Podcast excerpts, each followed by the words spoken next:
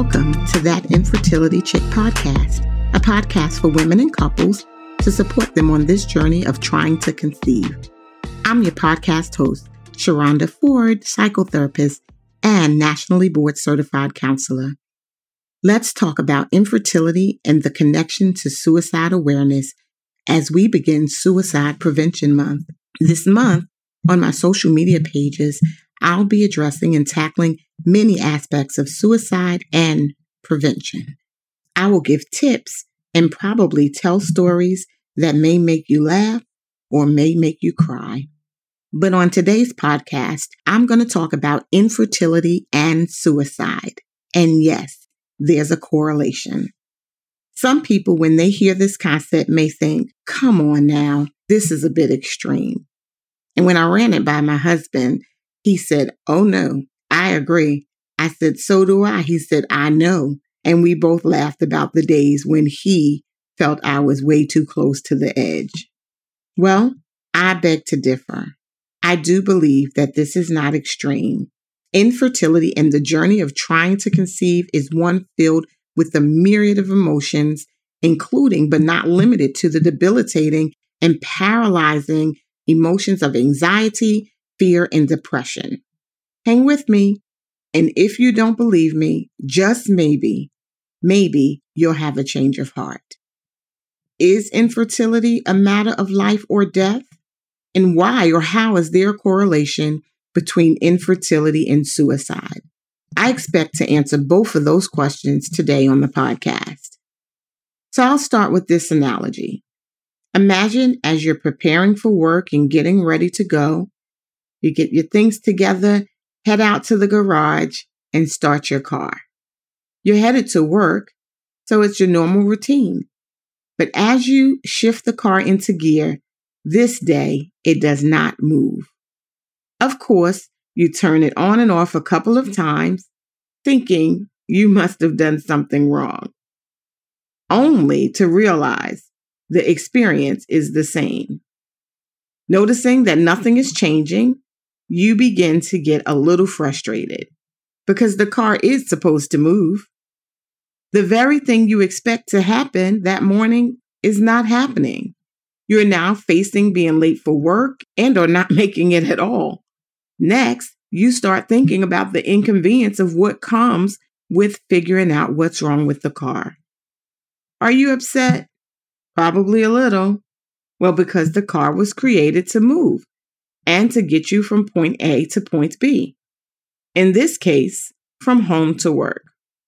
So maybe you can't relate to that since everyone's working from home these days. But here's something I can relate to. Imagine being excited to make your favorite food. That's me. I mean, isn't that all we're doing these days with quarantine orders and social distancing? Or is that just me? I head down to the kitchen with my favorite meal in mind to get everything prepped. Phew! I can just taste it.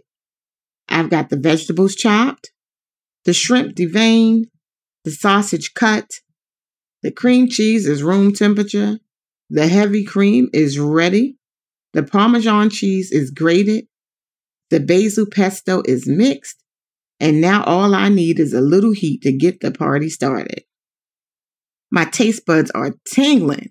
I turn on the stove and click, click, click, click, click, click, click, click, click, click, click, click.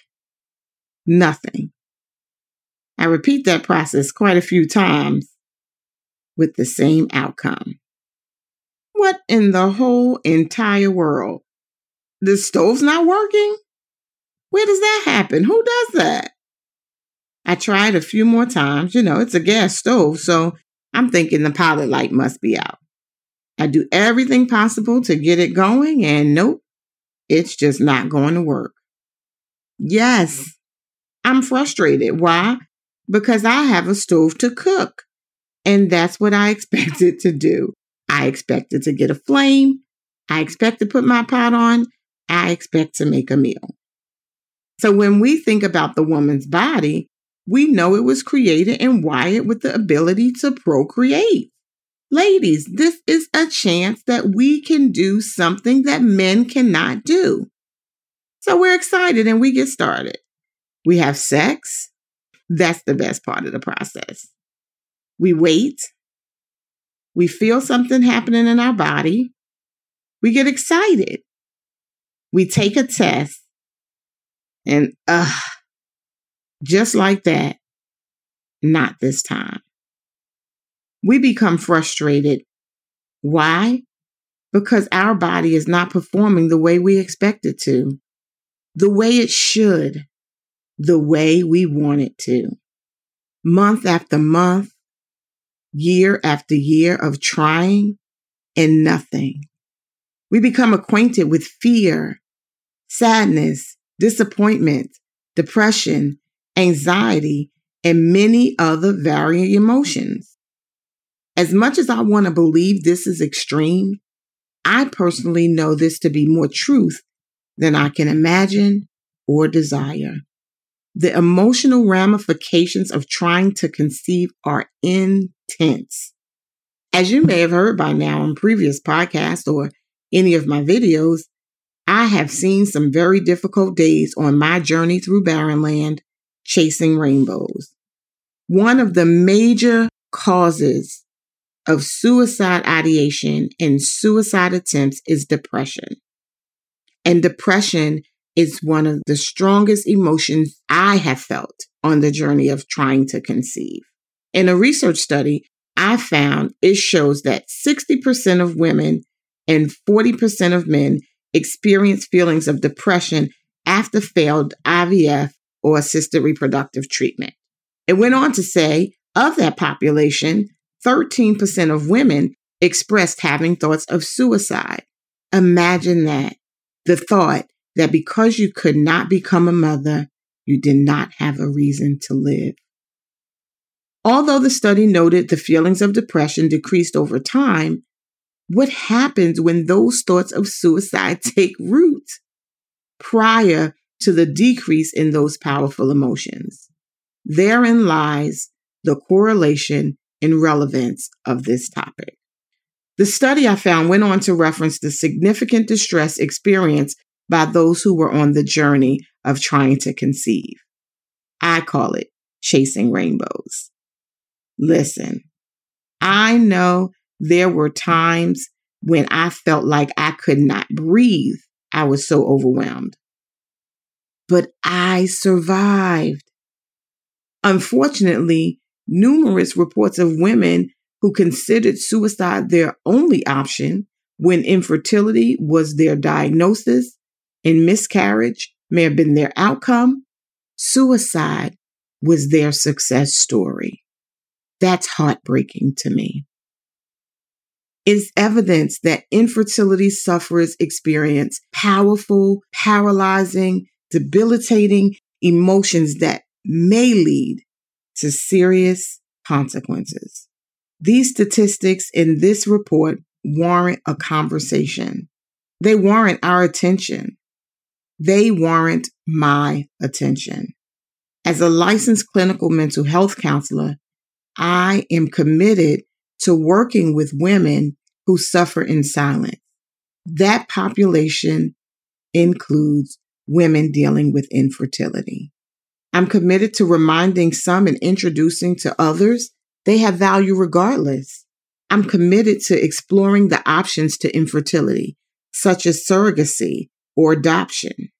I want to unmask the shame, the guilt, and the fear associated with infertility.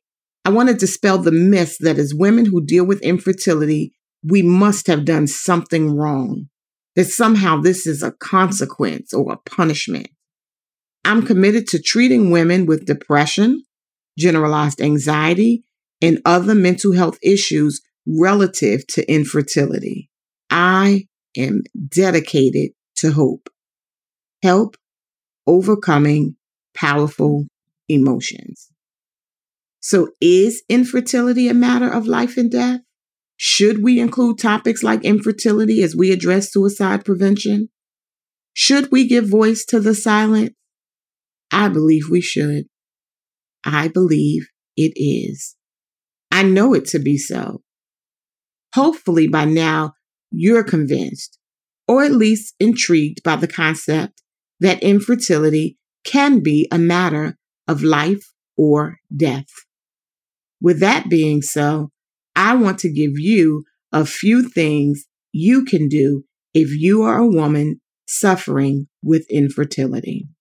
You can find your support system. You do not have to experience this alone. You can get help. Find a therapist near you. Therapy changes lives, and I believe hope changes everything.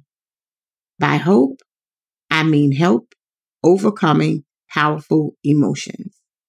Find your voice. Suffering in silence allows the powerful emotions like depression and fear to fester and to grow. Read books or listen to podcasts like this on infertility and mental health. Don't buy into the stigma that you are defective or inadequate due to your inability to conceive. And finally, for women on the journey of chasing rainbows or who have struggled with infertility, know that you have value regardless. Next, I want to give some guidance to those who may know someone struggling with infertility or mental health issues. What can you do, you ask? You can listen without judgment. You can be a part of a woman's support system. You can be a voice of hope and not a voice of dread. And please, if nothing else, do not offer the empty, shallow words, "It will be okay." They really do not help in times like these. So I hope you've been encouraged as you learned more about infertility and the correlation to suicide. That's my time. You listeners have been great today. I see you. I hope you're treating yourself well and, if need, finding hope. Remember, self-care is not selfish. You've been listening to That Infertility Chick. That's right. I'm that chick. Childless, honored, important, and chosen. If you liked this episode, please be sure to share, subscribe, and like. Look for the next episode of I'm That Chick soon. And you can follow me on That Infertility Chick on Instagram. Bye-bye for now.